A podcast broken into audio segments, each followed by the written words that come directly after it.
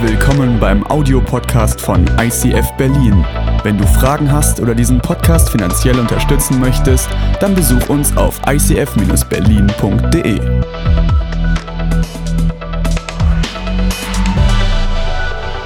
Wow, Brian Houston, der Senior, Senior, Senior, Senior Pastor der Hillsong Church weltweit, einer der unglaublichsten Leiter. Ich freue mich mega, ihn auf der Konferenz live zu sehen und wir werden ihn auch hier live auf Screen haben mit einer fantastischen Predigt.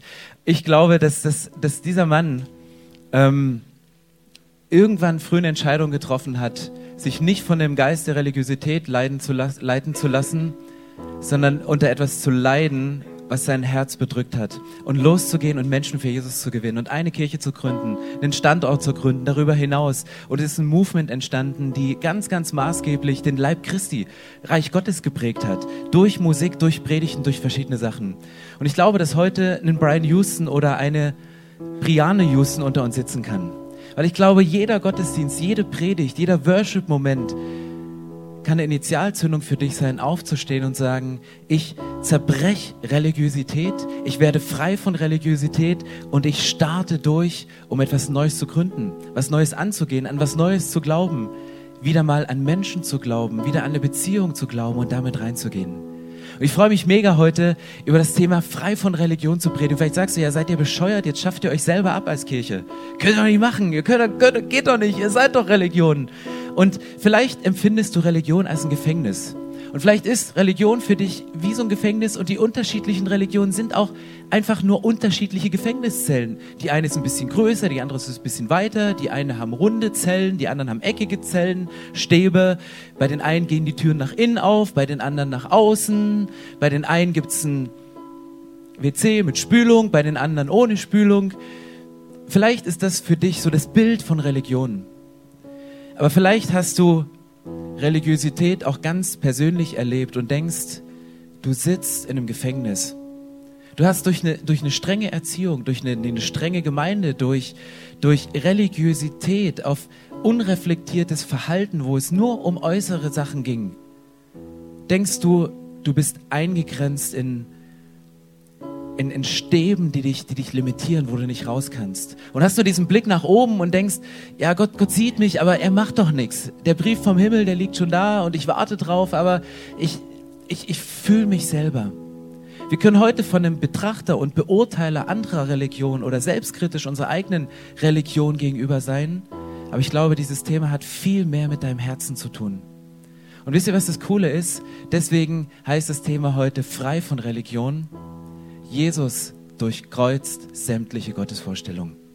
Das ist heute die Message. Jesus durchkreuzt sämtliche Gottesvorstellungen. Und ich wünsche dir, dass du heute diesen Blick in den Himmel hast. Dass egal wie du sitzt und wenn die Gefängnis, wenn die Stäbe noch um dich rum sind und sich auch kalt anfühlen bei dem Versuch rauszugehen aus dieser Tür, der Blick nach oben, die Nähe zu Jesus, der Moment, wo wir an ihn rankommen, das ist der Moment, der unser Herz verändert, der unser Leben verändert. Und um an das Herz von Jesus ranzukommen und an eine Person, die ganz nahe war bei der Kreuzigung, möchte ich reingehen in die Geschichte, in die letzten Stunden von Jesus. Nächste Woche ist Ostern, wir feiern Karfreitag, wir feiern die Auferstehung, aber heute möchten wir in die Geschichte reingehen, die kurz vorher stattgefunden hat, in den letzten 24 Stunden von Jesus. Und ich nehme mich mal rein in diesen Text im Markus Evangelium. Es war neun Uhr morgens, als man ihn kreuzigte. Eine am Kreuz angebrachte Aufschrift gab den Grund für seine Verurteilung an. Sie lautete der König der Juden. Zusammen mit Jesus kreuzigte man zwei Verbrecher, einen rechts und einen links von ihm. Die Leute, die vorübergingen, schüttelten den Kopf und riefen höhnisch, Ha, du wolltest doch den Tempel niederreißen und in drei Tagen wieder aufbauen. Hilf dir selbst und steig herab vom Kreuz. Ebenso machten sich die führenden Priester und die Schriftgelehrten über ihn lustig. Anderen hat er geholfen, ja logisch. Aber sich selbst kann er nicht helfen, sagten sie spöttisch einer zum anderen. Der Messias will er sein, der König von Israel. Soll er doch jetzt vom Kreuz herabsteigen? Wenn wir das sehen, dann werden wir an ihn glauben. Auch die Männer, die mit ihm gekreuzigt worden waren, beschimpften ihn. Um zwölf Uhr mittags brach über das ganze Land eine Finsternis hinein, die bis drei Uhr nachmittags dauerte. Um drei Uhr schrie Jesus, Eloi, Eloi, Lerma sabachthani. Das bedeutet, mein Gott, mein Gott, warum hast du mich verlassen? Jesus aber stieß einen lauten Schrei aus. Dann starb er. Da riss der Vorhang im Tempel von oben bis unten in zwei. Als der Hauptmann, der beim Kreuz stand, Jesus so sterben sah, sagte er, dieser Mann war wirklich Gottes Sohn.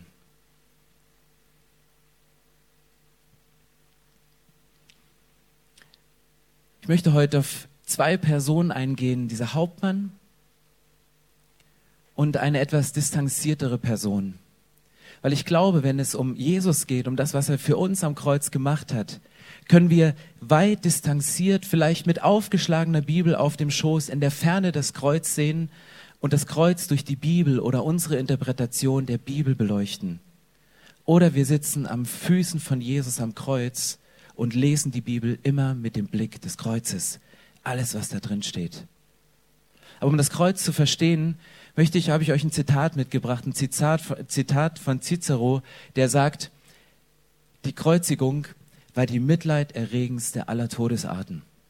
Warum? Interessanterweise legen die Evangelien gar nicht so viel Wert, wie es Mel Gibson im Film The Passion gemacht hat, auf die, auf die Kreuzigung, auf das, was passiert ist. Sie legten den Fokus mehr auf das, was mit den Menschen passiert ist, die dem Kreuz an dieser Stelle begegnet sind.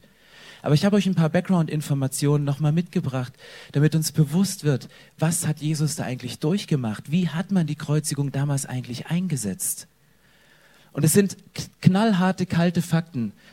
Kreuzigung war eine grausame römische Foltermethode. Das haben die Römer eingesetzt für Sklaven, für Leute, die nicht gespurt haben. Wenn du römisches Bürgerrecht gehabt hattest, warst du geschützt, durftest du nicht gekreuzigt werden. Es wurde nie ein Römer gekreuzigt aber sie war extrem grausam und sie diente zur Abschreckung. Die Kreuze standen oft an Hauptstraßen, an langen Alleen, einfach um die Menschen dort zu platzieren, um ein Exempel zu statuieren und zu sagen, hey, guckt euch die an, der hat das ausgefressen, hat mit den Fingern auf die Leute gezeigt und deswegen sterben sie. Die Menschen, die gekreuzigt wurden, wurden vollständig entkleidet und gegeißelt. Es reichte nicht aus, dass sie nur da hingen, sondern sie hingen bloß. Sie waren bloßgestellt, sie waren offengelegt. Die nackten Tatsachen. Sie wurden gezwungen, diesen Querbalken zum Hinrichtungsort zu tragen. Und diese Querbalken wurden oft an einem aufgestellten Massen, der ein, also nicht einbetoniert, aber so mit Steinen in den Boden festgemacht war oder an bestehenden Bäumen einfach festgebunden und festgenagelt. Und die meisten Menschen, die gekreuzigt wurden, die hingen festgebunden an diesem Kreuz und sie starben einen möglichst langen und qualvollen Tod. Man sagt, dass Leute manchmal bis zu drei Tagen gekämpft haben und man den Menschen zusehen konnte, wie sie schließlich meistens erstickt sind am Ende. Aber drei Tage sah man die Qualen, drei Tage spürte man das, drei Tage konnte man ihr Rufen und ihr Stöhnen sehen. Meistens wurden die Leute auch nicht abgenommen, sondern Geschichtsbücher schreiben, dass sie manchmal bis zur totalen Verwesung, zur Abschreckung an diesem Kreuz, an diesen Hauptverkehrsstraßen hingen. Stellt euch das mal vor, wenn ihr von Potsdam nach Berlin fahrt, die B1, dieses Bild. Da haben die Römer einfach mal einen drauf gesagt, hey, das passiert euch, wenn ihr nicht spurt. Und das war eine Kultur, das hat sich in dieser Kultur umgesetzt. Und man geht davon aus, dass die Kreuze vermutlich nicht sehr hoch waren und dass die, die gekreuzigt wurden, circa 60 Zentimeter Nuft mit den Füßen vom Boden entfernt waren. Warum? Mit dem Ziel, dass du den Leuten, die gekreuzigt wurden, in die Augen gucken kannst dass du den Schmerz möglichst hautnah mitkriegst, um gar nicht so weit weg davon zu sein. Und all das verbirgt sich hinter der Geschichte, über die wir so schnell weglesen. Dass es neun Uhr morgens war und Jesus mit dem Kreuzbalken hinging und er gekreuzigt wurde. All diese Fakten hat Jesus durchgemacht. Jesus hing sechs Stunden an diesem Kreuz. Sechs ganze Stunden. Bis er durch die Folterung und durch das, was noch mit ihm gemacht wurde, letzten Endes starb. Und ich habe gesagt, Jesus durchkreuzt unsere Gottesvorstellung. Keiner hat sich damals Jesus so vorgestellt. So stellt sich niemand Gott vor, aber so stellt sich Gott uns vor. So stellt sich niemand Gott vor. Deswegen durchkreuzt Jesus sämtliche Gottesvorstellungen. Die Leute damals haben gedacht, Jesus, wann kommst du endlich? Wann setzt du dieser römischen Herrschaft mal ein Ende? Wann, wann haust du mal endlich rein? Wann, wann bringst du deine Armee, deine unsichtbaren Engel und die, die du hier rekrutierst? Kommst dann mit deinen zwölf Jüngerchen an, die lustigerweise Fischer sind und irgendwelche Zöllner, die, die schaffen das nicht. Jesus durchkreuzt sämtliche Gottesvorstellungen. Keiner hat sich Gott so vorgestellt. Aber Gott stellt sich uns selbst so vor. Und er kommt auf unsere Ebene. Und auch wir verstehen das manchmal nicht, dass sich Gott uns so vorstellt, weil ich glaube, dass wir an die Leiter der Religiosität glauben. Und ich glaube, dass wir, und Romina, darf ich dich mal bitten, mir ein wenig zu helfen, dass wir versuchen, uns genauso zu Gott hocharbeiten. Dass wir in verschiedenen Religionen, und ich nehme uns da nicht raus, dass wir versuchen, Dinge zu tun, um Gott zu gefallen. Das erste ist, ist Opfer. Im Hinduismus wird es immer noch sehr stark praktiziert, dass Menschen Opfer bringen, dass sie Dinge opfern, die sie was kosten, um Gott gnädig zu stellen, um Gott zu versöhnen. Unsere Opfer, die wir bringen, ist vielleicht nicht so Tauben, die wir aufschneiden, weil wir sind gute vegan erzogene Berliner. Aber wisst ihr, was die Opfer unserer Zeit sind? Das ist Leistungsdenken. Es ist Leistungsdenken. Gott, wir bringen dir ein Opfer. Ich stehe trotz Zeitverschiebung früh auf, um mitzuarbeiten. Ich bringe das Opfer, um sonntags mitzuarbeiten. Und so schnell schließt, schleicht sich was ein. Ich habe letzte Woche, hatte ich einen Moment, wo ich dachte, Gott, ich mache so viel, aber es wäre schön, wenn es mir jemand sagt. Und es war nur ein Gefühl, weil mir sagen das ganz oft Leute und es ist auch kein Appell für irgendwelches Lob, was ich brauche als Mensch. Aber ich habe gesagt, Gott, ich, ich wünsche es mir immer, dass du das siehst und ich bin voll in Religion abgerutscht, weil ich dachte, Gott, ich mach doch was und du musst es doch sehen. Gott hat so cool gelöst, dass er mir Montag eine SMS schicken lassen hat von José Carol, der vor einer Zeit in, hier eine Leiterschmiede gemacht hat, aber eigentlich in Jakarta ist und schrieb, Stefan, übrigens nur, dass du weißt, ich bete heute für dich, wie geht's dir? habe gedacht, cool, da muss Gott die Finger im Spiel haben, weil der konnte nichts von meinen Gedanken wissen. Aber wir kommen oft rein in so eine Opfermentalität. Und wir gehen dann eine Stufe hoch. Das zweite, wo wir hingehen, ist Demut. Und Demut, im Buddhismus sieht man das ganz oft, dass Menschen sich auflösen wollen, bis ins Nirvana, ins Nichts, dass Menschen sagen, es geht nicht um mich und wir, wir, wir, wir, wir zerfließen in, in, in nichts. Aber auch bei uns Christen ist Demut oft eine falsche Demut. Wie wir kämpfen, wir gehen den unteren Weg, wir, wir, wir schieben manchmal Sachen vor und glauben, wenn wir demütig sind oder so tun, als wären wir demütig, dass wir dann Gott gefallen. Das nächste, wo wir die Leiter der Religiosität hochgehen, ist Anbetung. Ich meine, da machen es uns die, die Moslems vor, beten fünfmal am Tag immer regelmäßig. Aber kennt ihr diesen Gedanken? Ich könnte mehr beten? Ich müsste mehr beten? Ich könnte mehr? Ich könnte noch ein bisschen mehr beim Worship, ein bisschen mehr Gas geben und so. Eigentlich ist es doch immer ein bisschen wenig. Und Anbetung, was gut ist. Und bei allen diesen Sachen können wir in Religiosität abrutschen. Buße tun. Ein Punkt, von dem wir denken, ja, es schleichen sich Sachen ein in unserem Leben, und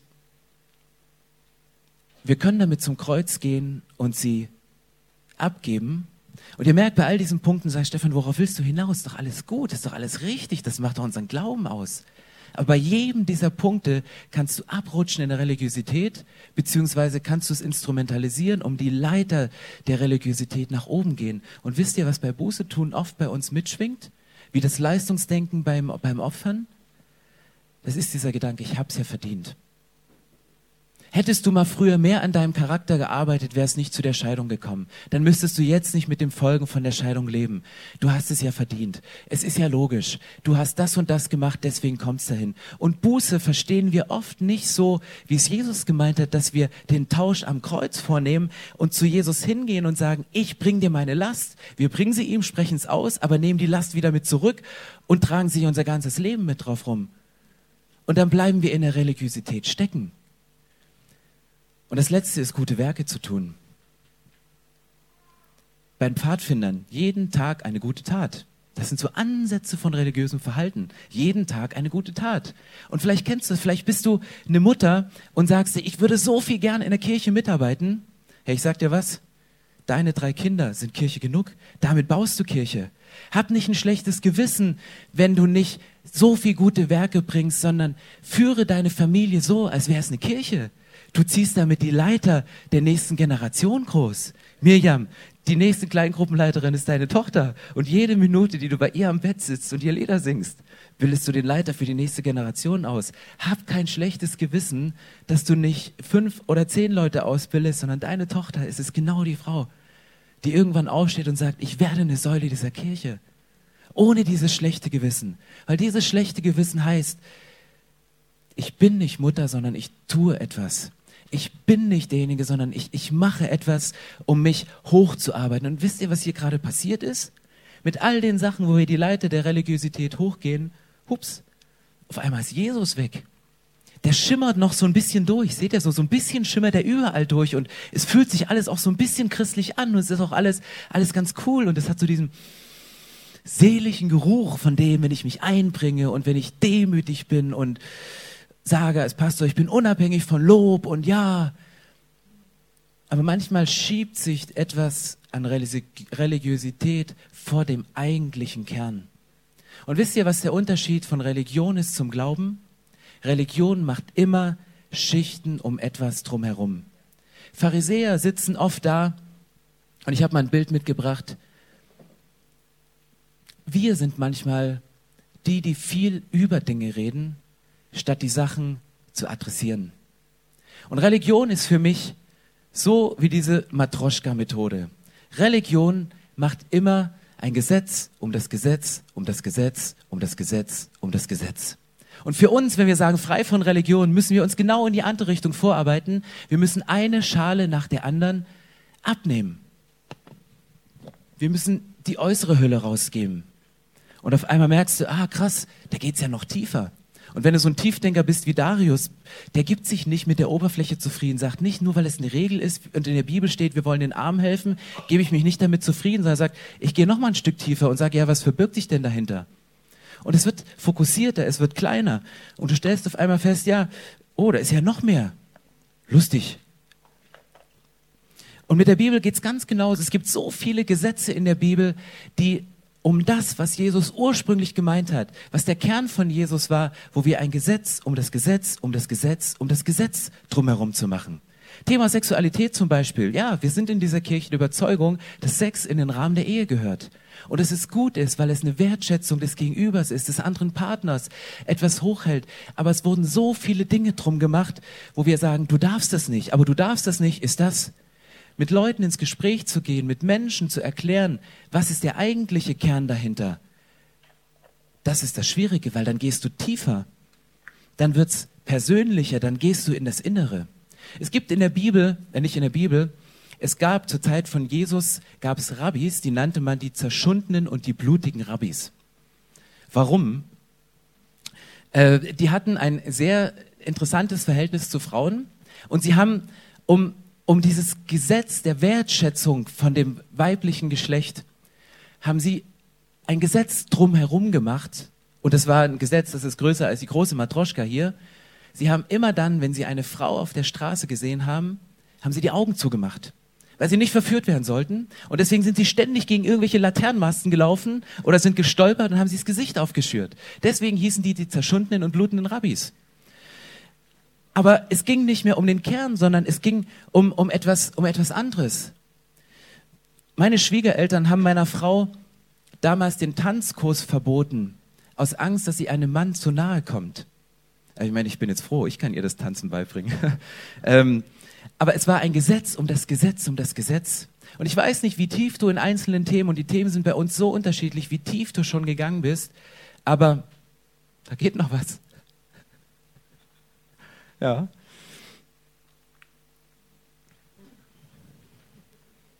Frei von Religion. Ich glaube, das, was Jesus uns mitgibt, ist oft der Kern. Es ist oft die Seele. Es ist oft das Innere. Es ist oft das, was ganz, ganz drin ist. Das, was, was dem Ganzen die Form gibt. Das, was den Impuls gibt, verschiedene Sachen. Und es lohnt sich in den Bereichen, wo du kämpfst, wo du im Gefängnis der Religion sitzt, mal tiefer zu gehen und Schritt für Schritt für Schritt die Sachen abzunehmen, um zu dem Kern von dem, was Jesus wirklich gemeint hat, vorzugehen und sagen, Jesus, ich will's wissen. Ich will frei sein von Religion, von all diesen Schichten, aber ich liebe dein Herz dahinter und ich will dein Herz kennenlernen. ich will deine Leidenschaft, den Glauben kennenlernen. Und ein Mann, der das erlebt hat, inmitten der letzten 24 Stunden von Jesus, ist der Hauptmann, der kein Christ war, der nicht so sehr in der Gefahr stand, in Religiosität abzurutschen, wie, wie wir manchmal, die wir Gesetz um Gesetz um Gesetz bauen. Aber er hat Jesus erlebt und wir haben aus zeitgenössischen Berichten mal einen Augenzeugen auf die Leinwand geholt und den Hauptmann direkt befragt. Ich wurde damit beauftragt, Jesus ans Kreuz zu bringen. Aber von Anfang an war das kein Routineauftrag. Niemals zuvor sind uns so viele Menschen auf Golgatha gefolgt. Und das Merkwürdige daran war, die einen schienen ihn abgrundtief zu hassen und die anderen, die haben bitterliche Tränen geweint. Na, meine Männer haben ihre Arbeit gemacht. Punkt 9 Uhr hing er dann. Pilatus hat uns nämlich einen Auftrag gegeben, vorwärts zu machen, damit noch vor Beginn der jüdischen Festivitäten am gleichen Abend Jesus unter der Erde ist. Haben wir geschafft. Über Jesus haben wir eine Tafel angebracht, wo drauf stand, weshalb er verurteilt wurde. Der König der Juden. Merkwürdiger Grund. Ja, aber unter uns gesagt, es war so offensichtlich, dass hier ein unschuldiger Mann starb. Und Pilatus, ich glaube, der war einfach zu feige, den Pharisäern die Stirn zu bieten. Die Pharisäer, die wollten Jesus einfach loswerden, weil er behauptete, der Sohn von Gott zu sein. Ja, neben Jesus, da hingen zwei Schwerverbrecher. Der eine, der machte sich lustig über Jesus und der andere, der bat Jesus, an ihn zu denken. Jesus drehte sich zu ihm hin und sagte, ich versichere dir, noch heute wirst du mit mir im Paradies sein. Das war, das war irgendwie merkwürdig und dann schaute Jesus runter auf die Menschenmenge, auf uns, auf mich, ja, auf mich. Und dann sagte er mit schwindender Kraft, Vater, vergib ihnen, denn sie wissen nicht, was sie tun. Es war, war ein spezieller Moment, es wurde still, Gänsehaut und ich konnte meine Augen nicht mehr von Jesus lassen. Und dann flüsterte er mit letzter Stimme, es ist vollbracht.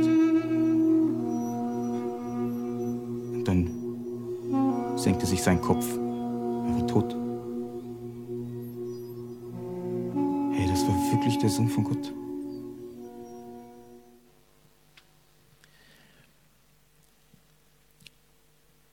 Rund ums Kreuz gab es Menschen, die waren viel belesener in der Bibel, waren viel gebildeter, haben Theologie studiert und da kommt dieser Hauptmann, der mit Glauben nichts am Hut hatte, der in der römischen Kultur aufgewachsen war, der rein von Gesetz beschützt war, nie selber an diesem Kreuz zu landen.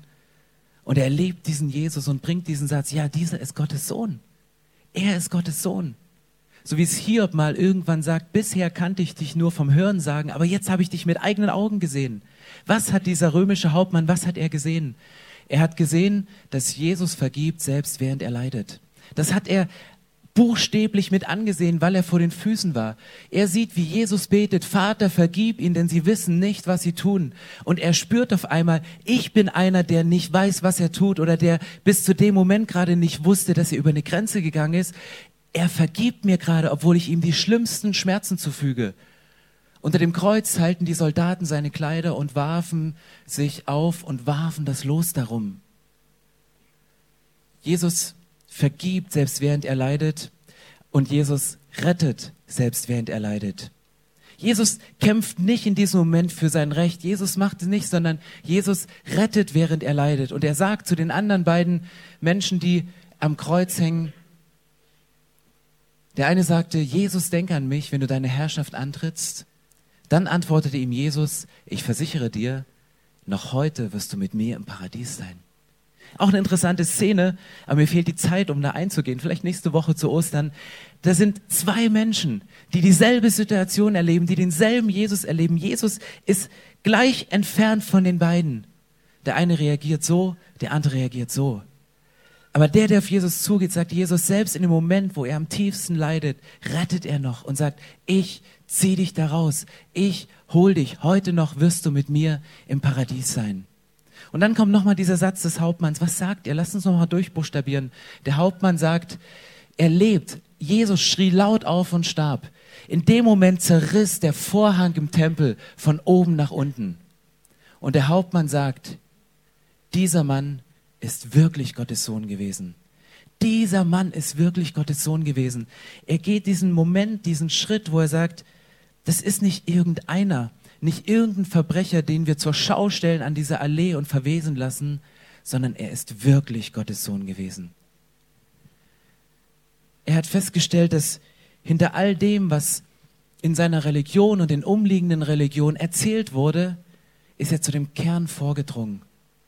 Und diese kleine Matroschka kannst du nur erkennen, wenn du nahe genug bist. Oder deine Arme lang genug sind, um sie noch zu erkennen. Ich weiß nicht, ob ihr da hinten erkennt, welche Augenfarbe sie hat, oder? Aber Martin, du würdest sie erkennen, wenn du vorkommst. Da würdest du ihr in die Augen schauen können und sehen, dass sie lächelt. Und das ist der Punkt. Wie nahe kommen wir Jesus ran? Lassen wir uns abschrecken von den Hüllen, von Gesetzen, die, die drumherum irgendwie gemacht worden sind, oder gehen wir an den Kern vor? Und ich glaube, wenn wir bei Religion stehen bleiben, bleiben wir auf einer menschlichen Ebene stehen. Religion, bei Religion geht es um nichts anderes als um Scheitern oder um Siegen. Du, du, wenn du religiös lebst, wenn es in deinem Leben nur um Verhalten geht, wenn es nur um Tun geht, dann bist du in der Mitte und dein Leben ist wie ein Pendel. Du erlebst Erfolge und du siegst und du feierst und du erlebst Niederlagen und du scheiterst. Und dann kommt Religion ins Spiel und sagt, hey, wenn du scheiterst, bring ein Opfer. Komm noch früher, arbeite mit, werde Kleingruppenleiter, weil du hast dich so zu wenig um deine Eltern gekümmert. Sie leben leider nicht mehr, aber jetzt hast du ein schlechtes Gewissen, um dich um Kleingruppen zu kümmern. Nein, das ist nicht der Punkt, sondern das Herz dahinter ist wichtig. Auf der anderen Seite kann der Pendel genauso ausschlagen, dass du sagst, hey, ich, ich krieg's eigentlich ganz gut auf die Reihe. Also so ein, einige Themen, so mit dem Geben und so mit dem Sex, das habe ich eigentlich ganz gut. Und schon bist du wieder in der Falle der Religiosität und denkst, du bist besser als andere. Sorry, verloren. Und deswegen glaube ich, bringt Jesus, wenn wir über frei von Religion sprechen, bringt er eine andere Dimension rein und er spricht von Glauben, spricht von einer lebendigen Beziehung. Er sagt, mit mir ist das Ende der Religion gekommen. Ich habe die Religion beendet. Es ist Schluss damit. Keine Werke. Ich bin das letzte Opfer, sagt Gott. Ich bin das letzte Opfer. Ihr müsst nichts mehr opfern. Es kommt lebendiger Glaube rein. Und wisst ihr, was der Glaube, der Unterschied zwischen Glaube und Religion ist? Das ist der Unterschied zwischen Sein und Tun. Glaube geht immer auf Sein. Aus Gnade seid ihr errettet. Ihr seid meine Kinder. Ihr seid geliebt. Du bist mein Sohn. Du bist meine Tochter. Da steht nicht, tu so, als wärst du meine Tochter. Tu so, als wärst du geliebt. Tu so, als würdest du äh, gnädig sein. Sondern nein, du bist es. Und aus dem raus fließt es. Und es ist ein Unterschied. Und da kommen wir manchmal in diese Falle der Religiosität, wo wir drin sind. Wir denken immer, wenn wir viel tun, wenn wir viel mitarbeiten, wenn wir ganz viel machen, dann stärken wir unseren Glauben, dann wird unser Glaube stark. Und dann ist ein Leistungsdruck da, weil du tust, du tust, um jemand zu sein. Ich predige mir die Seele aus dem Leib, um jemand zu sein. Nein! Manchmal falle ich in diese Falle, aber nein. Ich bin geliebt. Ich bin gesalbt. Ich bin gesetzt. Nimm all die Sachen, die Gott über deinem Leben ausspricht und lass aus deinem Glauben, aus deinem Sein, dein Tun rausfließen. Mir macht es Spaß zu predigen. Ich, habe, ich liebe es, in der Bibel zu lesen. Ich liebe es, mir irgendwelche Dinge auszudenken und nach Russland zu fahren, um eine Matroschka zu kaufen. Nein, Quatsch. Ähm, die stand einfach auf meinem Schreibtisch und ich dachte so, boah, aber das ist mein Wesen, das ist mein Hirn, meine Vorstellungskraft und es fließt einfach raus. Da muss ich nicht viel drüber nachdenken weil es fließt raus. Und ich glaube, wenn wir an dem Punkt kommen zu sagen, hey, Religion AD und den Glauben verstanden haben, so wie ihn Jesus meint, wo er sagt, glaube an mich. Wisst ihr, was der Unterschied zwischen Religion und Jesus ist? In der Religion versuchst du Opfer zu bringen, in der Hoffnung, dass Gott sie annimmt. Gott bringt ein Opfer in der Hoffnung, dass du es annimmst. Und sagt, hier ist es. Nimm's an, ganz easy. Jesus-Moment pur. Das bin ich. Und da ist die Bibel sehr bildhaft und ich liebe die Bibel. Wisst ihr was? Es gibt eines der großen jüdischen Festtage, was, was rund um diese Feiertage, wir haben das Passafest beleuchtet, aber es gibt ein zweites Fest, das heißt Yom Kippur. Und es wird immer wieder gefeiert und da geht es um so ein Widderhorn. Da kommt einer und nimmt so ein Widderhorn und der bläst da rein und du denkst so, was, was macht der? Warum nimmt Gott so eine bildhafte Sprache? Aber er, er bläst da rein, weil dieses Widderhorn eine Bedeutung hat, weil er den Geist, den Ruach reinbetet. Viele Christen nehmen das wieder ernstlich und da wird's wieder religiös. Also es gibt Veranstaltungen, da haben Menschen sich Widderhörner mitgebracht und sagen, der Worship ist erst gut, wenn wir hinten mit Widderhörnern mit dazu pusten. Das ist wieder Religiosität abgerutscht. Deswegen hat Jesus das Bild nicht gebracht. Sondern Yom Kippur, das war das große Versöhnungsfest. Es war ein großes Fest, aber wie das Wort sagt, es war ein Fest. Zehn Tage davor wurde gefeiert. Die haben gefeiert, dass sie ihre Schuld loswerden. Die haben zelebriert, dass sie den Tausch am Kreuz wirklich vorwegnehmen. Und dieses Widderhorn ist ein Zeichen dafür, für den Widder. Jesus wird als das Opfer bezeichnet, der Widder, der zwei Hörner hat und der bei diesem Yom Kippur Fest geschlachtet wurde. Und Yom Kippur ist das Fest, das höchste jüdische Fest, wo Menschen gefeiert haben, dass Gott ihnen die Schuld abnimmt. Und das Wort bedeutet so viel wie zudecken, etwas drüberlegen, und wisst ihr, wo der Ursprung von dem herkommt? Es geht ganz zurück ins Paradies. Adam und Eva, sie machen einen Fehler. Sie merken auf einmal, wir sind nackt, wir haben Mist gebaut, Scham kommt.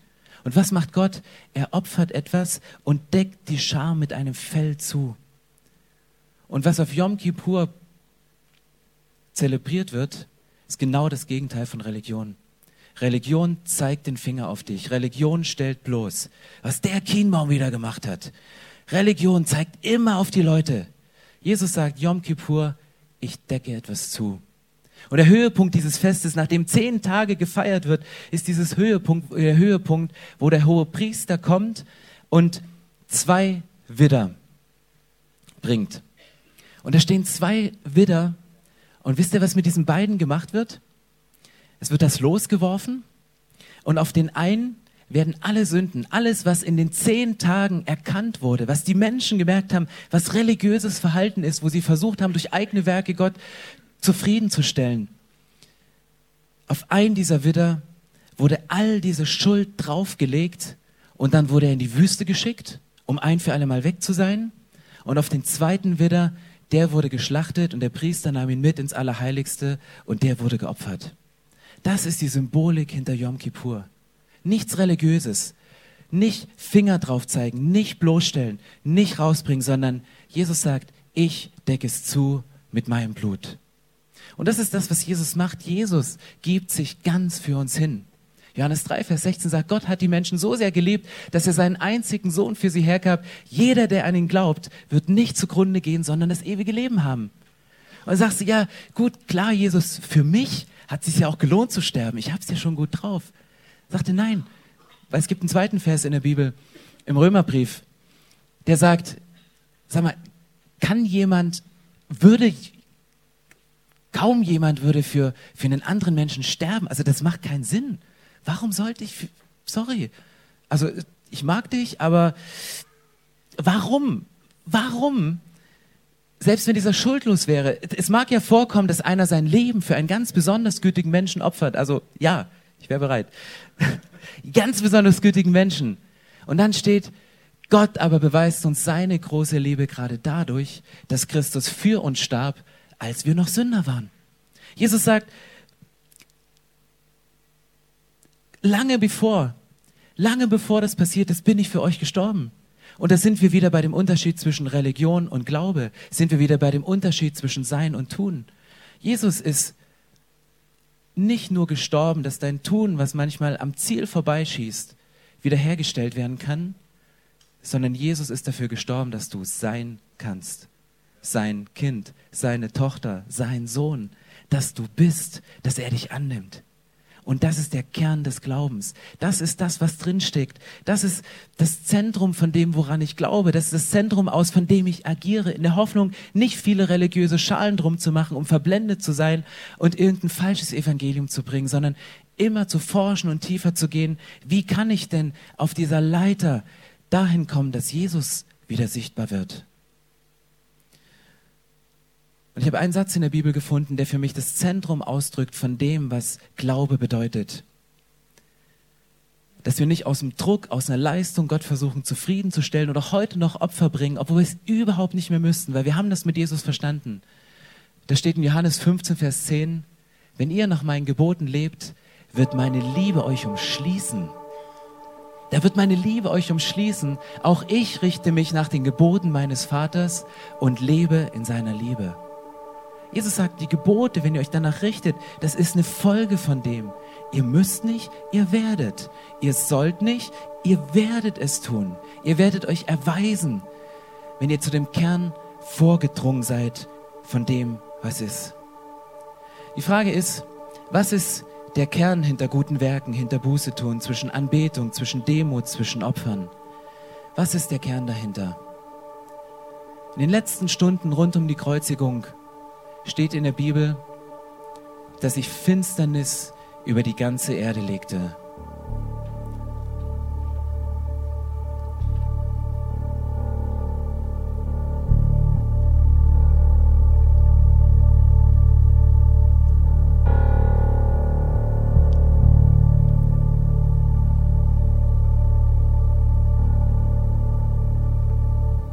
Und das ist der Kern.